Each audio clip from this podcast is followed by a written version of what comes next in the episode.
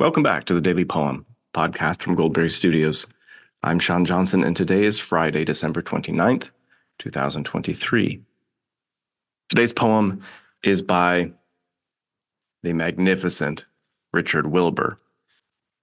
And because we are nearing the year's end,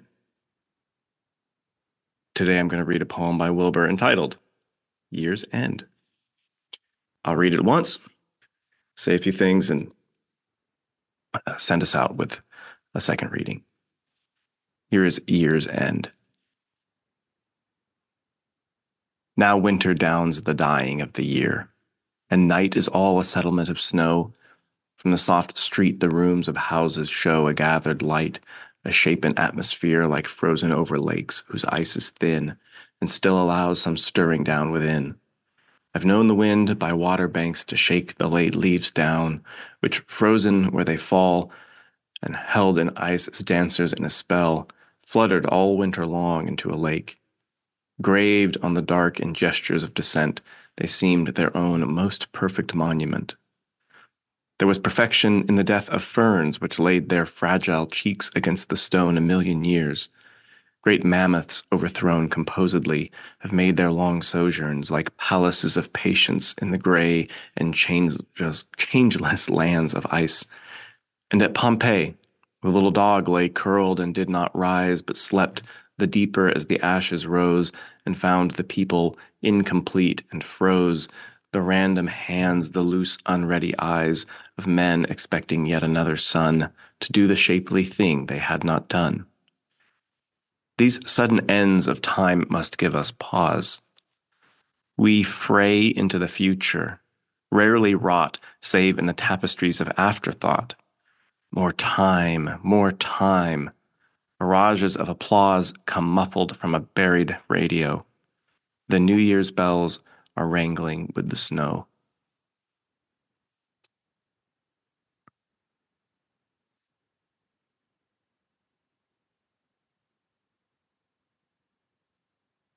This is a somber but a lovely poem, which is maybe the sort of thing you could say about every Richard Wilbur poem, but worse things have been said about better poems. There's a a nice progression in the imagery, a little bit like falling snow. Uh, the the central image of the poem sort of accumulates. It begins with uh, fallen leaves. The winter downs are, rather, the winter downs, the dying of the year. Uh, the cold and the snow and the ice is putting an end to the life of another year. Uh, it is cold, it is dark, and leaves fall from trees, frozen where they land. Uh, and tree life, plant life, is really one of the lower forms of life, especially uh, in the classical understanding of the soul. Aristotle said there were three kinds of souls. Uh, one that was that would belong to uh, plants, things that had a life in them, but no uh, no will, no uh, action except for the passive activities of, sort of growing on the very basic level. Uh, and then beasts, animals who could choose and move about and are alive, uh, certainly. Uh, and then man, who uh, can reason, uh, whose will can wrestle with his appetites, uh, who can imagine and predict and dwell on the past or the future, which is ultimately where this poem takes us. So, first we have plant life, which is ended and then frozen. And uh, Wilbur, in the second stanza, chooses the word graved, which is such an excellent word because it splits the difference between engraving, uh, the idea of the the object itself frozen or petrified and left as its own most perfect monument, and then of course uh, the grave, uh, because everything is dying here. Uh, then we move on to dead animals, great mammoths, uh, been preserved in ice for years and years, like palaces of patience.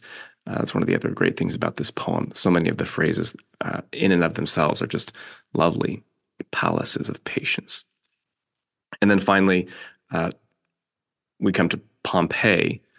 Uh, and if you've ever seen images of uh, Pompeii after the eruption of Mount Vesuvius, there was it was very much a sudden and rather surprising event that caught uh, most of the inhabitants of Pompeii off guard, uh, and the rapid destruction of the town actually uh, fossilized and preserved the remains of many of the humans, uh, people. weirdly, there are contexts in which the word human is sort of the least humane choice. Huh? Uh, but so you can you can see them sort of frozen uh, in the places and amidst the activities where they were when when the eruption came, and that is Wilbur's segue into the real fear or anxiety of the end of the year and the coming of the new year, uh, all of the shapely things we have not done and tell ourselves we will do, maybe truly intend to do, if we could get just one more day to do them, just like these men expecting yet another sun to do the shapely thing they had not done. Shapely thing is another great phrase. Uh, and so we too fear that uh, we are closing the book on a year and leaving uh, permanent monuments of our failures and our shortcomings and all of the projects and tasks and endeavors, uh, maybe the um, self improvements and transformations, uh, the uh, renewed kindnesses and tendernesses to our friends and neighbors and family members that we just didn't quite pull off. And uh, that moment, the turning of the year, uh, when you look and take stock of all of your failures, uh, there's a temptation to think that that is who you are, uh, that your failures are what are going to be preserved what are going to endure.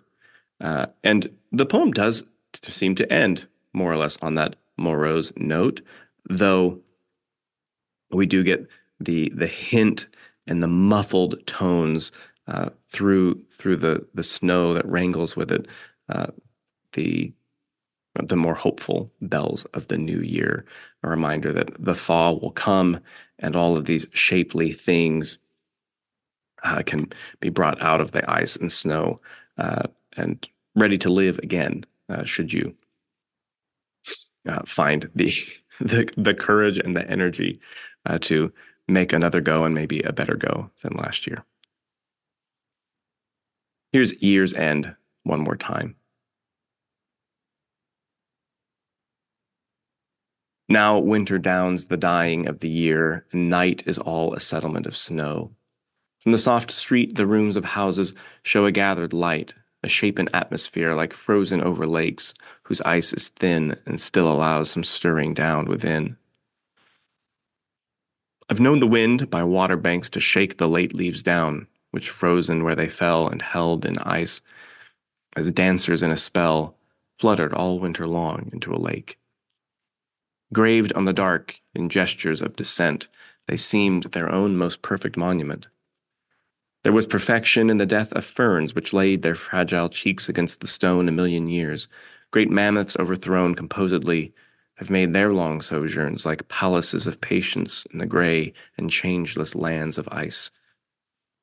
And at Pompeii the little dog lay curled and did not rise, but slept the deeper as the ashes rose and found the people incomplete and froze the random hands, the loose, unready eyes of men expecting yet another sun to do the shapely thing they had not done.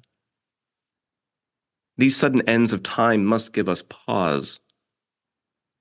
We fray into the future, rarely wrought save in the tapestries of afterthought. More time, more time, barrages of applause come muffled from a buried radio. The New Year bells are wrangling with the snow.